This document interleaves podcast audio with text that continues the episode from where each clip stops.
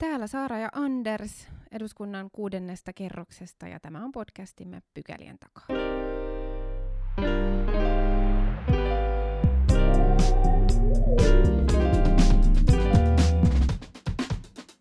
Mennään ensimmäiseen pykälään. Tänään keskustelemme suomalaisen lainsäädännön räikeästä ihmisoikeusepäkohdasta ja miten se korjataan. Keskustelemassa on mun ja Andersin kanssa ihmisoikeuksien asiantuntija Aija Salo Ihmisoikeusliitosta sekä Trans ryn puheenjohtaja Valo Vesikauris. Lämpimästi tervetuloa. Kiitos paljon. Kiitos. Poikkeuksellisesti meillä siis tänään kaksi vierasta puhumassa äärimmäisen tärkeästä ja ajankohtaisesta aiheesta, nimittäin translain uudistuksesta. Tätä ää, lakiuudistusta on odotettu pitkään ja vaikuttaa siltä, että vielä joudumme sitä odottamaankin. Aija, sä olet seurannut tätä ää, varsin tuskaisaa translaki-uudistustyötä pitkään. Miten arvioit, että miksi tämä työ vaikuttaa olevan niin valtavan tahmaista? Translaki-uudistuksen viivästykseen vaikuttaa monet asiat. Kesti aika kauan ennen kuin alettiin ymmärtää, että transihmisten ja muiden sukupuolivähemmistöjen oikeudet ovat oikeasti ihmisoikeuskysymyksiä. Ää, niitä ei ole priorisoitu resursseissa, niitä ei ole priorisoitu politiikan agendalla. Ja toki on valitettavan paljon myös ihan vastustusta transihmisten oikeuksia kohtaan. Ää, ja sitten ehkä politiikan puolella myös semmoista populismia että oletetut ajatukset siitä, mitä, mitä äänestäjät haluavat, on ehkä painanneet enemmän kuin sitten esimerkiksi kansainvälisten ihmisoikeuselinten suositukset. Tässä on varmaan sellainen äh, ihmisoikeuksiin liittyvä niin kuin, ma, yleismaailmallinen tilanne, että tällaiset äh, uudistustarpeet, jotka koskevat vain niin pientä osaa ihmisistä, mutta on ihan heille valtavan tärkeitä, ne tuppaa tosi helposti jäämään ää, jalkoihin. Siitäkin huolimatta, että ne, se uudistus ei, ei niin muiden elämään vaikuta yhtään millään tavalla, vaan ainoastaan parantaa niiden ihmisten ää, elämää ja mahdollisuuksia, joita se koskee. Tämä nykyinen translaki, joka Suomessa on voimassa, niin on vuodelta 2003, ja se on itse asiassa aina ollut niin perus- ja ihmisoikeuksia vastaan, ja, ja sitä ei ole saatu tänä aikana korjattua. Valo, mikä on se suurin korjaustarve tässä lainsäädännössä? Mikä tässä vanhassa laissa on, on pielessä? No, tässähän on loppuviimeksi aika tosi monta asiaa pielessä, mutta et sillain räikeimpinä asioina, mitä tästä nyt nousee esiin ja mistä Suomi on saanut toistuvasti kansainvälisesti noottia ja muistutuksia ja huomautuksia siitä, että asioita pitäisi korjata, on se, että Nykyisellään translaissa edellytetään tämmöistä lääketieteellistä diagnoosiprosessia ja lääketieteellistä diagnoosia ennen kuin on mahdollista tämä sukupuoli korjata. Ja sen lisäksi edellytyksenä on 18 vuoden ikä ja todistus lisääntymiskyvyttömyydestä. Niin, siis tämä lääketieteellinen niin kuin diagnoosi, se on, miten se edes olisi mahdollista tehdä? Se niin kuin tuntuu erikoiselta ajatukselta tilanteessa, jossa kuitenkin niin kuin lähtee niin kuin henkilön kokemuksesta? No siis niinpä, että tässä on kyse siitä, että, että ihan niin kuin joku muu tietäisi ihmisen puolesta, että kuka hän on ja mikä tämän sukupuoli on, että, että tässä ollaan tosi pitkään nyt odotettu sitä, että saisi viimeinkin sellaisen translain, missä toteutuisi tämä itsemäärittelyoikeus ja tunnustettaisiin se, että ihmiset kyllä itse tietää parhaiten, että mitä sukupuolta he on. Ja, ja myöskin se, että, että kun, miten, miten jotenkin diagnosoit sukupuolen, että ei, no ylipäätään kun miettii tota, sitten se, että miten tällä hetkellä on yhdistettynä tai sulautettu sa- tavallaan samaan kanavaan tämä tämmöinen lääketieteellinen, että sitten tämä juridinen prosessi translain suhteen, niin se on tosi omituista, että ne tavallaan nähdään jotenkin rinnakkaisina, vaikka se tavallaan lääketieteelliset prosessit on loppuviimeksi hyvin erilaisia kuin mitä sitten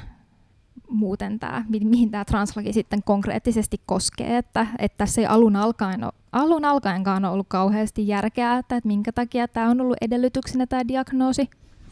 Kun tota, kuulee sana lainsäädäntöä niin kuin räikeä niin kuin ihmisoikeusongelma, niin jotenkin niin kuin ajattelee, että, se, että varmaan jotain lainsäädäntöä, joka tulee niin kuin 50-60, ehkä niin kuin pahimmassa tapauksessa 70-luvulta, ja, ja, ja, ja sitten kuitenkin se nykyinen laki tulee vuodesta 2003. Eh, Minkäla- minkälaisena se miellettiin silloin? Oliko tämä niin kuin, niin kuin ilmeistä tämä tämä niin ristiriita ihmisoikeuksiin nähden, vai, vai minkälaisena se pidettiin silloin kansainvälisessä vertailussa? Silloin 2003 tosiaan tämä laki oli jo siinä mielessä vanhentunut, että se tavallaan tehtiin Ruotsin mallin mukaan, mutta Ruotsissa se laki oli jo sieltä 70-luvun alusta, eli ää, Suomi oli noin 30 vuotta jäljessä, mutta sitä pidettiin siinä mielessä edistysaskeleena, että saatiin edes joku laki ja sen yhteydessä tämä transasetus, joka turvasi hoitoprosessiin tai, tai tähän niin sanottuihin sukupuoli-identiteetin tutkimuksiin pääsyn, mutta kyllä hyvin pian sit sen jälkeen ää, ensin transaktivistit ja sitten pikkuhiljaa muutkin, esimerkiksi kansalaisjärjestöt ja ihmisoikeustoimijat, alkoivat ajaa näistä räikeimmistä ää, ihmisoikeusloukkauksista eroon pääsyä, ja, ja sitten tällä hetkellä toki tavoitteena on tämä itsemääräämisoikeuteen perustuva translaki kaikille, eli myös ilman ikärajaa. Näistä nykyisen lainsäädännön epäkohdista, joita, joita on siis selkeästi useampiakin, niin eniten esillä tai kaikki räikein on, on tämä lisääntymiskyvyttömyysedellytys, johon Valo viittasit, ja, ja on puhuttu tästä niin kuin pakkosterilisaatiosta, ja se on niin kuin ihan, vaikka ei asiaan muuten kauhean syvällisesti olisikaan tutustunut, niin, niin varmaan aika monelle kyllä sellainen, jonka luulisi herättelevän, että, että miten ää, vakavasta ihmisoikeuskysymyksestä tässä on kysymys liittyen niin kuin, äh, ihmisten äh, mahdollisuuksiin äh, elää elämäänsä ja olla, olla oma itsensä. Viime kaudella itse asiassa yritettiin yli puoluerajojen edistää, äh, kun näimme, että tämä translaki ei kokonaisuudessaan tule edistymään, niin edes niin kuin tämän epäkohdan ratkaisemista, mutta mut sitäkään ei valitettavasti saatu edes puoluerajat ylittävällä yhteistyöllä eteenpäin. Koko ajanhan äh, päämääränä on ollut kuitenkin se, että tehdään nimenomaan kokonaisuudistus, että uudistetaan lainsäädäntö vastaamaan, äh, vastaamaan äh, tätä, tätä päivää. Nyt äh, hallitusohjelmassahan tämä kirjaus tosiaan oli, että äh, tätä translain uudistusta tällä kaudella tehdään ja, ja sitä esitystä on äh, odotettu. Nyt esitys on, mutta mitäs mieltä olette siitä hallituksen esityksestä?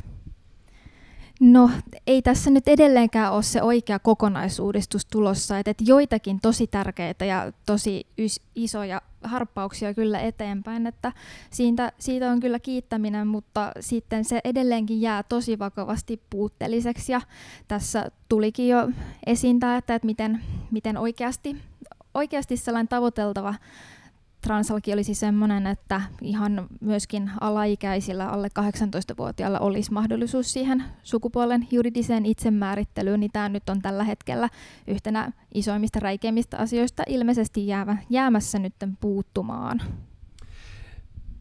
Niin, tässä tota, on, on niin aika monta, monta niin komponenttia, mi- mihin sitten asetetaan herkästi niin erilaisia, erilaisia ikärajoja. On niin kuin tämä niin juridinen juridinen sukupuoli, sitten on niin kuin ajankohtia lääkehoidon aloitukselle ja niin kuin kirurgiselle, kirurgisille toimenpiteillä. Onko, onko niin kuin teidän mielestä perusteltua, että, että nämä, niin kuin, näille asetetaan niin kuin eri, eri ikärajoja?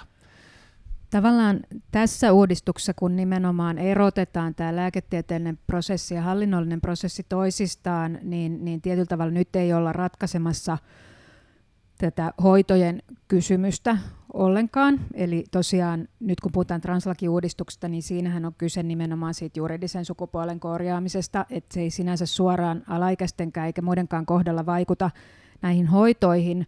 Ajattelen, että on tosi tärkeää ö, myös ö, saada kaikille niin kuin turvattua mahdollisimman sujuva hoitoprosessi.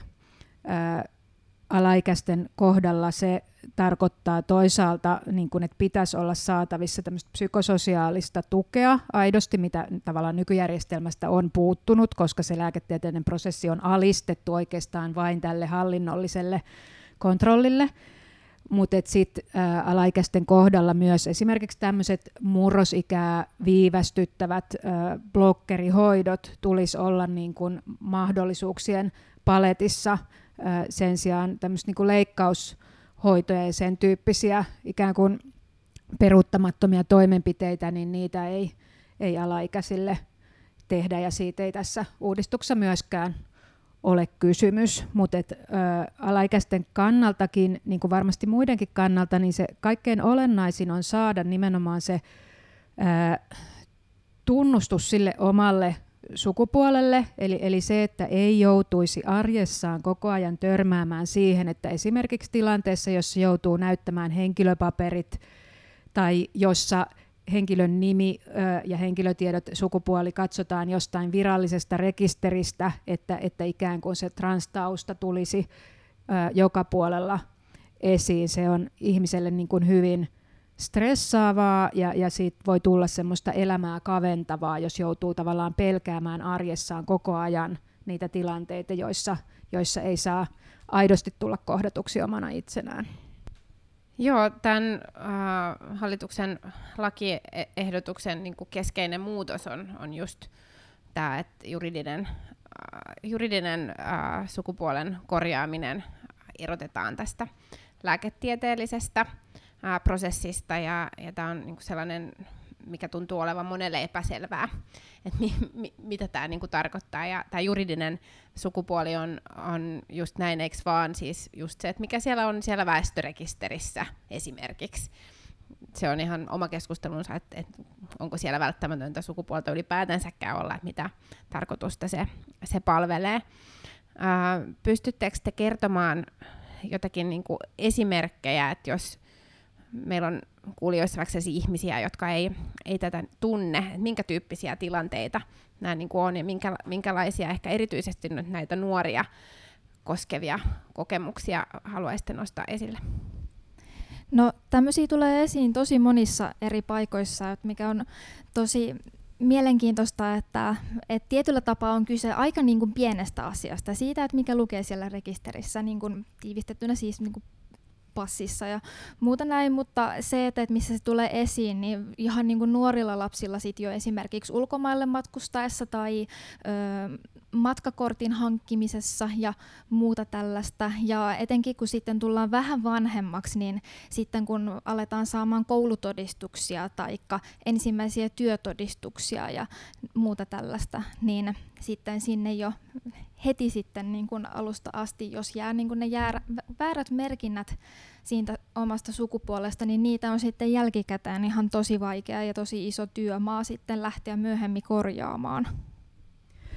Ja meillä on kuitenkin yhteiskunnassa yllättävän monia paikkoja, missä ihmiset jaetaan sukupuolen mukaan.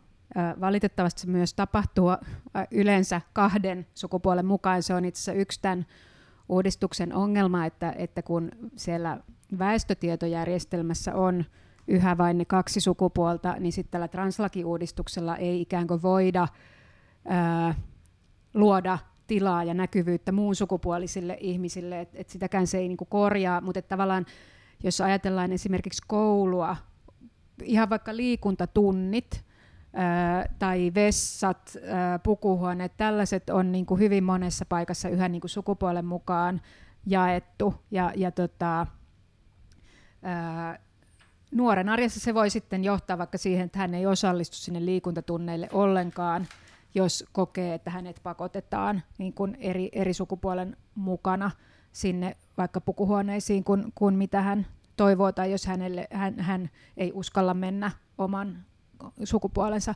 mukaiseen vessaan. Toki tämä juridinen sukupuolen korjaaminen ei myöskään korjaa kaikkia näitä asioita sikäli, että ne on myös paljon esimerkiksi ihan kielen käytössä ja, ja semmoisessa niin asenteissa on totta kai tärkeää myös tehdä semmoista tasa-arvotyötä, jossa sukupuolen moninaisuus otetaan huomioon, mutta se, että saa olla virallisesti sitä omaa sukupuoltaan, niin kyllä sillä on suuri merkitys. Joo, omassa kotikunnassani Kirkkonummella keskusteltiin valtuustossa eh, uudesta kouluhankkeesta, niin yritettiin saada sinne tällaiset niin kuin sukupuolineutraalit tilat ja taidettiin häviä niin kuin yhdellä äänellä, että, että aika hankalaa se, se sitten on niin kuin tänäänkin tänä päivänä. Eh, tuleeko teille paljon yhteydenottoja niin kuin nuorista, nuorilta nimenomaan niin kuin tällaisissa kysymyksissä siitä niin kuin arjen, arjen niin kuin haasteista ja vaikeuksista niin kuin nuorilta ihmisiltä, jotka kokee kokee nimenomaan niin tätä ahdistusta, että, että he ovat niin kuin tavallaan koko ajan ikään kuin väärässä paikassa tai yritetään työntää johonkin, missä he eivät kokee niin kuin olevansa. No kyllä tämä näkyy, näkyy meidänkin toiminnassa tosi vahvasti, että, että niin kuin näitä tarinoita esimerkiksi sieltä koulumaailmasta ja muualta arjen kohtaamisista kyllä kantautuu meidän korviin jatkuvasti. Ehkä esimerkiksi tuonne translasten ja nuorten perheet rylle sitten vielä enemmän koska he ovat niin nimenomaan, nimenomaan näiden, näiden lasten ja nuorten tukemiseen keskit, keskittyneet, mutta et kyllä meilläkin, meillä sitten tuolla jäsenistössä sitten aika sellainen vertaistuollisesti monesti käydään läpi ja mietitään sitä, että oliko, oliko nyt taas jotenkin pakko, pakko tehdä tämäkin jotenkin vaikean kautta, että, että oliko, tai kun puhutaan just vaikka näistä sukupuolitetuista tiloista tai jostain muusta, että kyllä tämä on hyvin niin kuin arkipäivää. Helsingin Sanomissa oli tällä viikolla just Translasten ja nuorten perheet ryn edustajan mielipidekirjoitus äh, kasvurauhasta.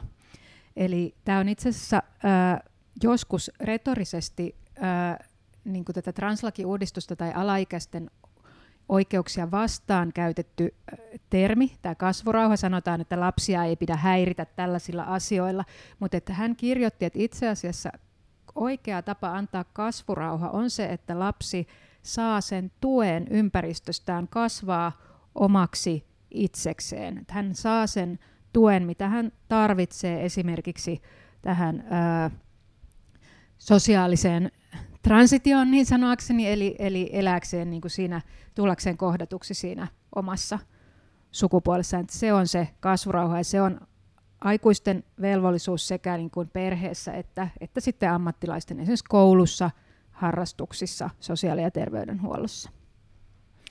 No kuulostaa hyvinkin kohtuulliselta, kohtuulliselta ajatukselta, että näin, näin pitäisi voida Suomessa elää ja, ja ää, edetä jossakin äh, tuossa, olikohan se viime vuoden puolella, nyt en enää muista, mutta äh, tuli, en muista nyt sitäkään, että mikä järjestön äh, taholta se tuli, mutta tuli niinku translasten ja transnuorten terveisiä, tällaisia niinku sitaatteja tai tarinoita, niin musta se oli kyllä todella osuvaa ja, ja kuvasi hyvin niitä, niitä tuntoja. Tuota, Valo Trans ry teki oman aloitteen, jota on tarkoitus käsitellä tämän, tämän ää, translain ää, rinnalla, eli oikeus olla kansalaisaloite, ja, ja se keräsi tämän 50 000 allekirjoitusta tosi nopeassa ajassa, parissa vuorokaudessa, ja, ja se tarkoittaa sitä, että se tänne eduskuntaan tulee. Kertoisitko vähän tästä projektista, miten, miten se meni ja mihin te nyt erityisesti ää, toivotte, että kiinnitetään huomiota? Joo, prosessi tähän oli se, että, että kun tosiaan tätä translain uudistusta on saatu odottaa se parikymmentä vuotta, ja vaikka nyt se on siellä nytten tässä hallitusohjelmassa lukee tämä kokonaisuudistus, mutta että ollaan silti koko tämä hallituskausi vaan jääty odottamaan ja odottamaan, ja sen valmistelu on viivästynyt ja viivästynyt, niin lopulta meille tuli transyhteisönä sellainen fiilis, että, että kai tässä on sitten pakko tehdä kaikki itse, ja lähdettiin sitten Transryn myötä koordinoimaan tällaista kymmenien kymmenien siis transihmisten meidän jäsenistöstä, että sitten muutamien ulkopuolisten tekijöiden ja asiantuntijoiden kanssa tätä kansalaisaloiteprojektia. Ja se kansalaisaloite tosiaan keräsi alle kahdessa vuorokaudessa nämä tarvittavat allekirjoitukset. Kertoo tosi paljon siitä, että, että oli todella, todella kaivattu tämä aloite ja saanut tämän koko sen kampanja-ajan hyvin, hyvin vahvan tuen, mutta sekin nyt tällä, tällä kertaa pyörii tuolla jossain sosiaali- ja terveysvaliokunnassa, niin saa, saa nähdä, että kuinka, kuinka sille sitten käy ja missä suhteessa sitä sitten käsitellään tähän hallituksen esitykseen nähdä. Joo, asiat jää helposti, helposti tänne pyörimään. Siis, eh, Mielestäni siis tuntuu, jollain tavalla tuntuu, että tämä niin kuin melkein niin kuin, siis, e, e, siis unohdettu asia on ehkä, ehkä väärä, mutta, mutta kun Saara Sofia puhuu siitä, että siitä keskusteltiin viime kaudella ja tämän kauden alussa niin kuin aika paljonkin, mutta sitten se jotenkin niin kuin häipyi keskustelusta tämä koko kysymys. En tiedä, että oliko niin kuin korona ja kaikki muut, jotka ajoi niin kuin tällaisten asioiden yli, mutta, mutta, mutta ainakin täällä eduskunnassa niin, niin, niin se, se jotenkin niin kuin häipyi häipyi agendalta. Et, et siitä näkökulmasta varmaan niin hyvä ja oleellinen juttu sitten, että esimerkiksi tämän kansalaisaloitteen kautta sitten niin pakotetaan se taas keskusteluun. Mutta millä tavalla se teidän aloitteen eroaa nyt tästä hallituksen esityksestä? Onko siinä niin oleellisia eroja? Se, mitä näissä on sama, on se, että molemmissa pyritään erottamaan tämä lääketieteellinen ja juridinen prosessi toisistaan ja myöskin kumottaisiin tämä lisääntymiskyvyttömyysvaatimus, mutta se mikä tässä oikeus olla kansalaisaloitteessa me meidän mielestä tehdään paljon paremmin, on se, että me toivotaan, että tämä juridisen sukupuolen vahvistaminen olisi mahdollista kaikille 15-vuotiaille ja siitä eteenpäin täysin omalla ilmoituksella ja siitä nuoremmilla sitten huoltajan suostumuksella. Et tässä hallituksen esityksessähän tämä ikäraja on pysymässä siinä 18 ja siellä, että se ei myöskään tule täysin perustumaan ilmeisesti itsemäärittelyoikeuteen, vaan sinne on leivottu sisään jonkinlainen hakemus, selvitysmenettely, että ei ole kyse ihmisen omasta ilmoituksesta, vaan hakemuksesta sen korjaamiseksi. Ja samoin tässä oikeusolla-aloitteessa otettiin kantaan tämmöiseen NS-transrekisteriin, eli siihen, että miten meillä tuolla ö, väestötietoihin siis jää meille niin kuin kaikista sukupuolen juridisesti korjanneista merkinnät. Eli käytännössä sieltä on kaivettavissa kaikkien Suomen ö, sukupuolen juridisesti korjanneiden transihmisten tiedot, mikä voi olla tosi iso turvallisuusriski ja ylipäätään tosi tarpeeton asia siellä olla, niin tähän, tähän rekisterikäytäntöön ei ilmeisesti olla hallituksen esityksen toimesta puuttumassa.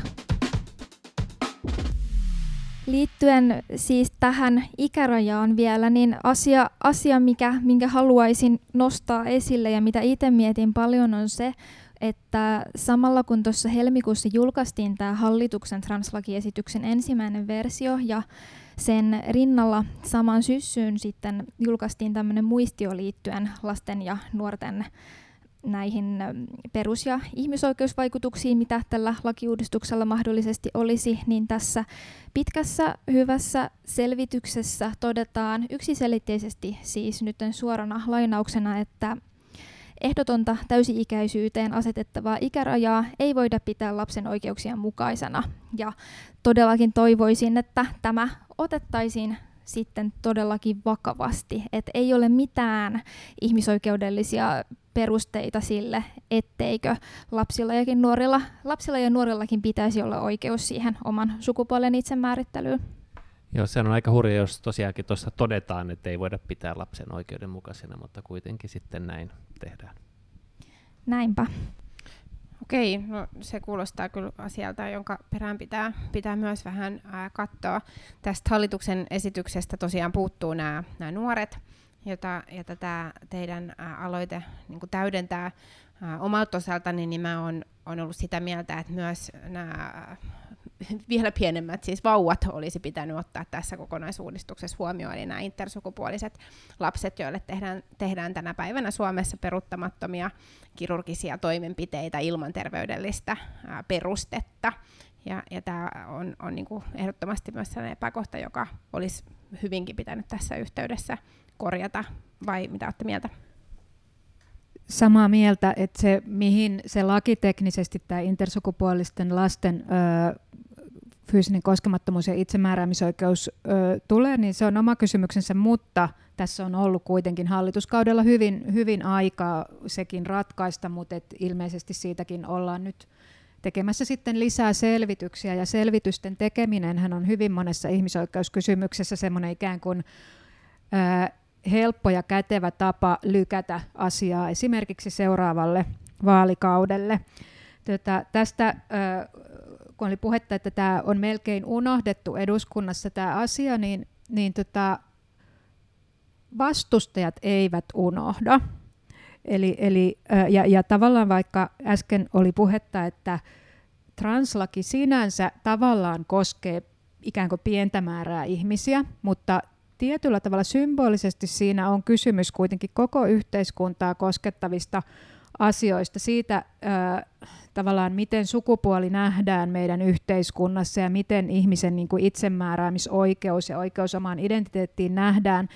Ja, ja se näkyy myös siinä vastustuksessa, eli tavallaan ää, ää, transihmisten oikeudet kyllä kytkeytyy hyvin ää, monenlaisiin muihin ihmisoikeuskysymyksiin. Ää, sukupuolten tasa-arvoon tietysti, ää, seksuaalioikeuksiin,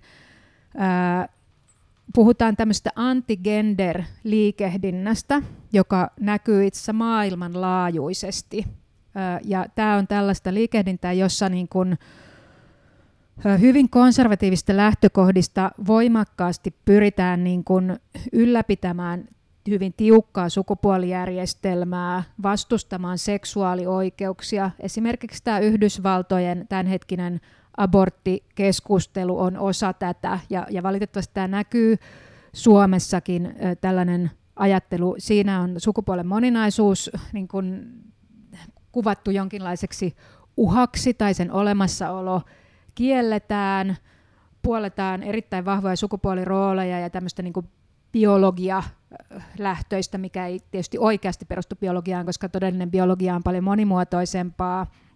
Ja, ja tämä on tämmöistä niin kuin hyvin vahvaa, vahvaa kontrollia, että et siinä mielessä niin kuin, tietysti itseisarvonakin sukupuolivähemmistöjen osalta, mutta, et, mutta et myös tämmöisenä tavallaan yleisenä, hyvin merkittävänä ihmisoikeus periaatteena, niin kyllä kaikkien tavallaan ihmisoikeuksia puolustavien kannattaisi hyvin tarkalla korvalla ja silmällä näitä seurata ja, ja pitää huolta siitä, että, että ei, ei lipsuta näissä ihmisoikeusvelvoitteissa. On, on tietyllä tavalla helppoa suurelle enemmistölle ehkä unohtaa pienen vähemmistön oikeudet, mutta tosiasiassa sitten seuraavaksi onkin uhattuna ehkä, ehkä niin kuin, ää, valkoisten sisnaisten oikeudet vaikkapa aborttiin. Mm. Tämä on oikein hyvä muistutus tähän loppuun ja valitettavasti se on just näin, että tämä antigender liikehdintä on voimistunut ja, ja se on hyvin järjestäytynyttä ja, ja myös aika hyvin resurssoitua. Et siellä on, on takana vahvaa uskonnollista ja konservatiivista taustaa muun muassa Venäjän suunnalta ja, ja sitten Yhdysvalloissa ää, myös. Tämä translaki on tässä nyt lykkääntynyt monta kertaa eteenpäin ja lykkääntyi taas. Senhän oli ilmeisestikin tarkoitus tulla tuossa noin tämän kuun loppupuolella ja, ja nyt se on siirretty sitten tuonne elokuulle, että katsotaan miten, miten käy. Me ainakin Andersin kanssa asiaa seuraamme. Kiitos kun tulitte meidän vieraaksi Valo ja Aija. Kiitoksia. Kiitos paljon. Kiitos vierausta.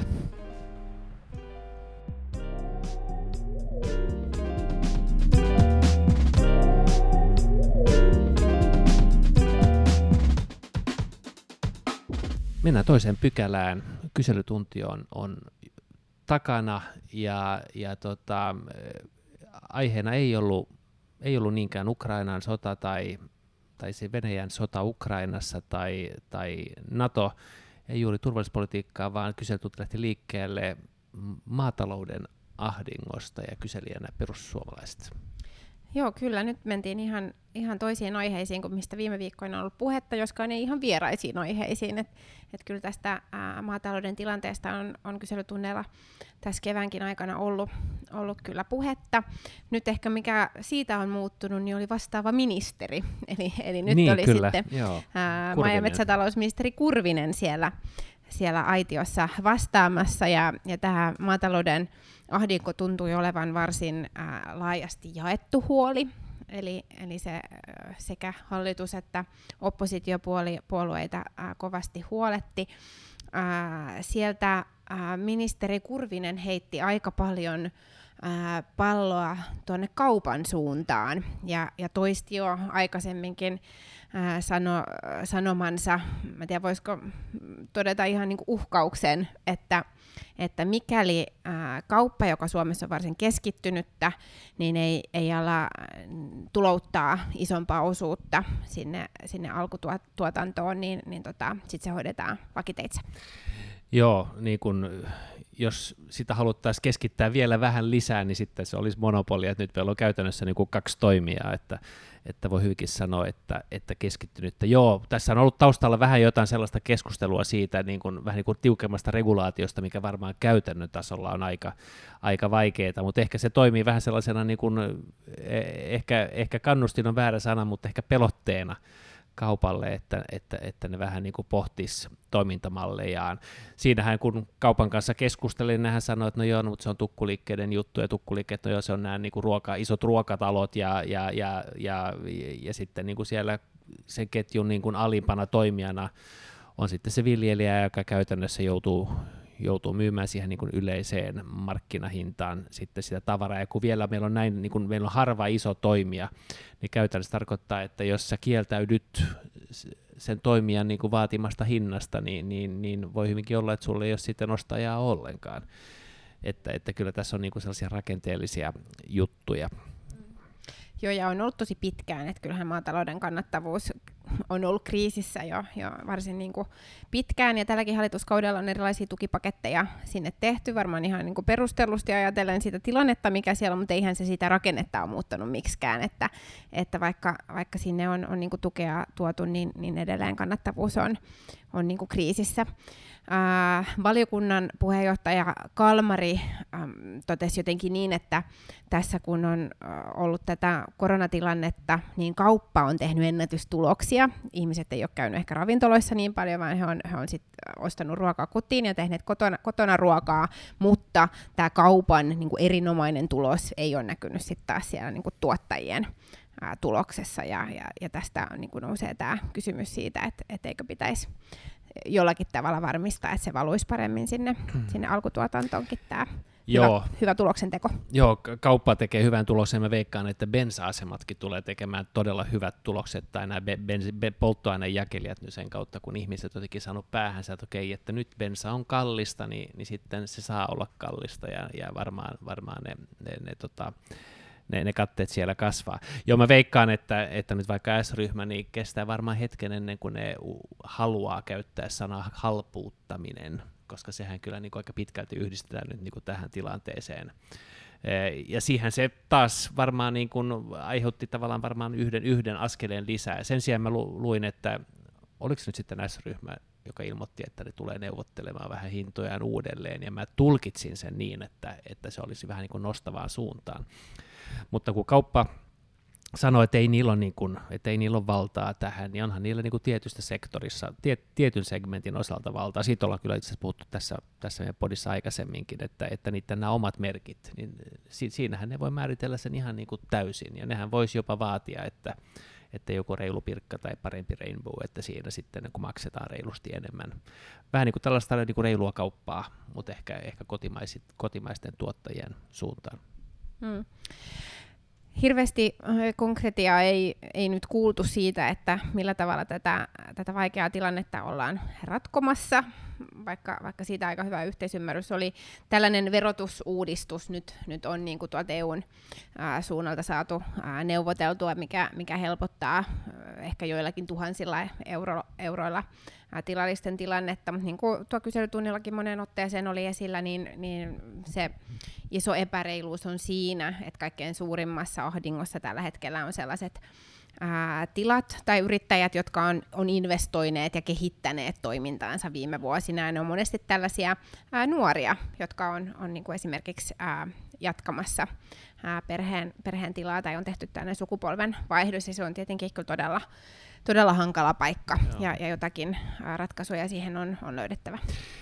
Joo, tässä paljon puhutaan niin kuin omavaraisuudesta ja huoltovarmuudesta, ja muista tässä kysymyksessä ehkä vähän ampuu, ampuu niin kuin sillä tavalla omaan nilkkaan, että jos me ajatellaan, että meidän pitää niin kuin tuottaa kaikki vilja täällä kotona ja kaikki ruis täällä kotona, kaiket perunat täällä kotona, niin silloinhan me, silloinhan me niin kuin myöskin niin kuin vääjäämättä tehdään siitä vähän niin kuin bulkkituotetta, että silloin me ajatellaan, että tämä on se tuote, joka kattaa koko maan tarpeen, että jos me halutaan niin kuin tehdä niin kuin suomalaista perunasta, vaikka niin kuin premium-kamaa tai rukista tai kaurasta, niin silloin ehkä meidän pitää niin kuin hyväksyä, että se on sitten premiumia. Ja silloin se ehkä ei ole se, jolla täytetään niin kuin kaikki hyllyt ja kaikki niin kuin leipäkoneet, vaan, vaan, niin kuin vaan sen yhden segmentin. Ja osa siitä menee vientiin ja sitten niin kuin vaan korvaamaan sitä äh, parempaa viljaa, joka menee ulos, niin ostetaan sitten ehkä vähän niin kuin kehnompaa, jolla se niin kuin bulkki, bulkkikauppa hoidetaan. Että, että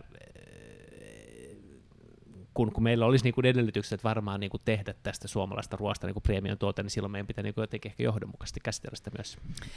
Joo, ja sitten tämmöinen niin isompi, isompi kuvio on se, että mitä, mitä sillä suomalaisella ruoalla niin kuin tarkoitetaan. Et nythän meillä on edelleen aika vahvasti sellainen järjestelmä, että se suomalainen ruoantuotanto pyörii, pyörii pitkälti niin kuin lehmän ympärillä.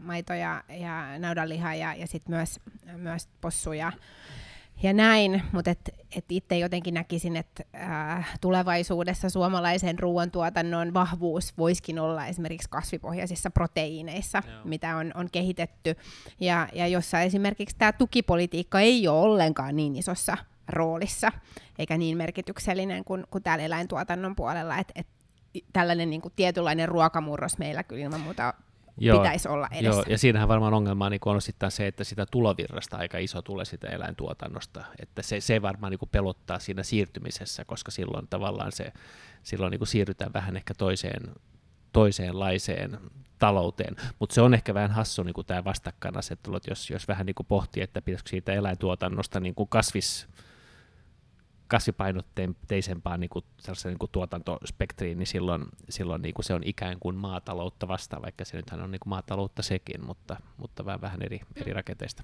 Joo, joo kovasti tässä niin kuin pitäisi tätä, tätä rakennetta onnistua ravistelemaan, ja, ja se varmasti olisi niin kaikkien etu pitkällä, pitkällä aikavälillä. Toisena aiheena oli, oli tällainen oikeusvaltiossa varsin keskeinen kysymys, nimittäin se, että miten Suomessa saadaan oikeutta, jos tapahtuu esimerkiksi rikos. Ja ähm, kokoomuksen Pihlaketo Huovinen, joka asiasta jonkin verran tietää myöskin aikaisemman äh, ammattinsa puolesta, niin ähm, kysyi, kysyi muun muassa sitä, että millä tavalla hallitus aikoo äh, nopeuttaa näitä oikeusprosesseja. Nythän meillä on tilanne, jossa äh, oikeudenkäynnit voi kestää vuosia. Esimerkiksi raiskaustuomiossa voi, voi joutua odottamaan ää, aivan niin kuin kohtuuttoman pitkään. Ja, ja myöhemmässä puheenvuorossa muun muassa Marileena ää, me, meiltä niin, ää, nosti sen Talvitien Marileena, että ää, niin kuin erityisesti silloin, jos rikoksen uhrina on lapsi, niin, niin ei kyllä sovi ajatella, että, että olisi kohtuullista, että oikeutta joutuu odottamaan monta vuotta. Joo, varmaan näin. Mä, itse asiassa mä, mä en tiedä, että onko sellaista niin kuin mekanismia, että näitä asetetaan jotenkin niin kuin eri kategoriaan. Että vähän niin kuin huomannut terveyskeskuksen jonossa. Mä saan lapsilla ajan heti, mutta itse, itse, itse joutuu herkästi odottamaan niin kuin pitkään. Mä en tiedä, että voiko tällaista edes soveltaa oikeus käytäntöihin, mm. mutta ehkä, ehkä olisi tarpeen. No, Marileena hallintovaliokunnan varapuheenjohtajana esitti esimerkiksi tällaista ää, käsittelytakuaikaa mm. näihin lapsiin kohdistuneisiin rikoksiin, mikä voisi olla esimerkiksi puoli vuotta, ja mun Joo. mielestä on kyllä ehdottomasti semmoinen, mitä, mitä olisi syytä kyllä tarkastella. Joo, siis oikeudensaanti, se, se kestää ja se voi olla kallistakin, mm. ja, ja, se, ja se hintakin niin kuin saattaa pelottaa ihmisiä ja, ja aiheuttaa sen, että että, tota, että sitä oikeutta ei, ei sitten haeta. Ja, ja, ja se on niin kuin näyttää, niin kuin kesto on ongelmallista niin kuin yksilöiden, niin kuin henkilöiden kohdalta monesti, mutta sitten se voi olla ongelmallista myöskin yritysten kohdalle, ja se voi olla niin kuin investointien eh, käynnistämisen eh, esteenä esimerkiksi. Mm, joo, just näin voi olla kynnys hakea asialle oikeutta, jos on, on niin kuin riskinä se, että, että se tulee todella ää, kalliiksi. Ää, Pihlake itse asiassa ihan ensimmäisenä kysymyksenä taisi äh, nostaa esille sen, että ää, meillä, meillä niin kuin uhkaa olla pulaa myös tuomareista, jotka tätä oikeutta ää, jakavat ja näitä, näitä päätöksiä tekevät. Siinä oli nyt tuore ää, kysely tai selvitys taustalla, joka, joka toi huolestuttavia uutisia siitä, että, että tuomarit ää, kokee sen työnsä liian kuormittavaksi ja sitä ei, ei ehdi niin kunnolla hoitaa ja jopa alan vaihtoa oli, oli pohdittu, mikä on aikaisemmin tässä ammatissa ollut tosi pientä. Joo, voiko olla niin, että, että, että juristi niin kuin helpommin, mieluummin hakeutuu niin kuin yritysjuristiksi niin kuin tekemään merger, mergers and acquisitioneita, kuin että, että on siellä ja pohtii, pohtii tällaisia niin kuin rikostapauksia, että se ehkä ei, ehkä, ehkä ei niin kuin houkuttelekaan, mm. varmaan just tästä syystä. Ja kun yhdistetään äh, tämä siihen, että ne äh, oikeudenkäynnit nyt jo voi kestää niin kuin luokattoman pitkään, äh, monia vuosia, ja esimerkki, joka nostettiin salissa esille, on, oli, oli lapsen pahoinpitely, jonka käsittely on kestänyt neljä vuotta.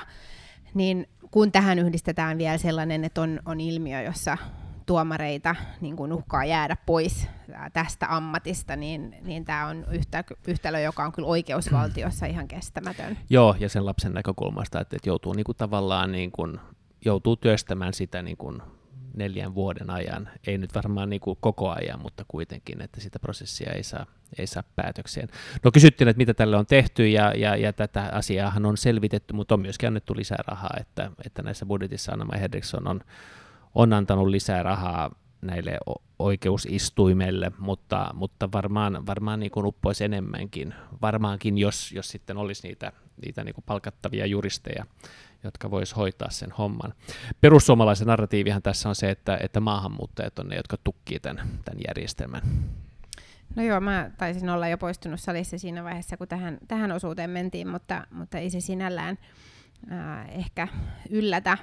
Pistin vain itse merkille, että aika monessa vastauspuheenvuorossa ja, ja hallituspuolelta tulleissa kysymyksissäkin jo vähän viitattiin siihen, että, että seuraavassa hallitusohjelmassa tai seuraava hallitus sitten, sitten voi näihin asioihin tarkemmin paneutua.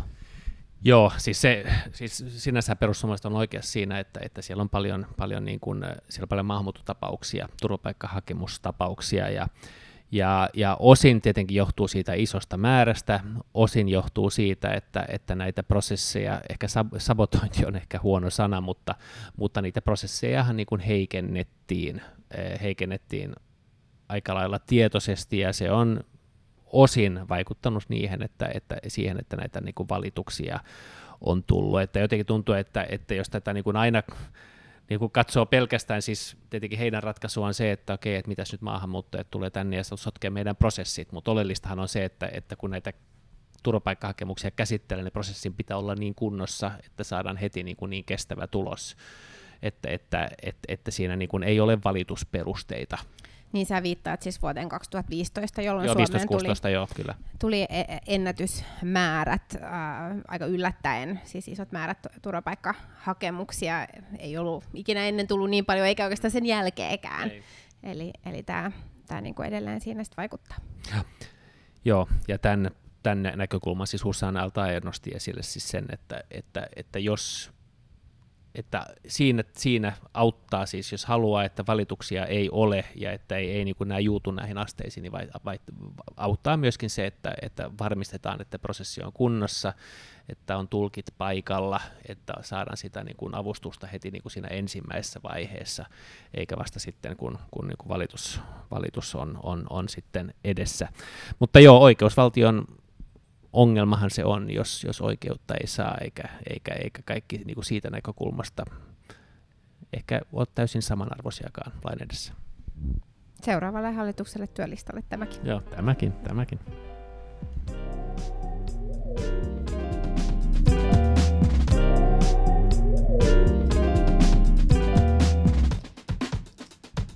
Ska jag börja? no, Börjar du? det är nästan sommartiden. Hej hej!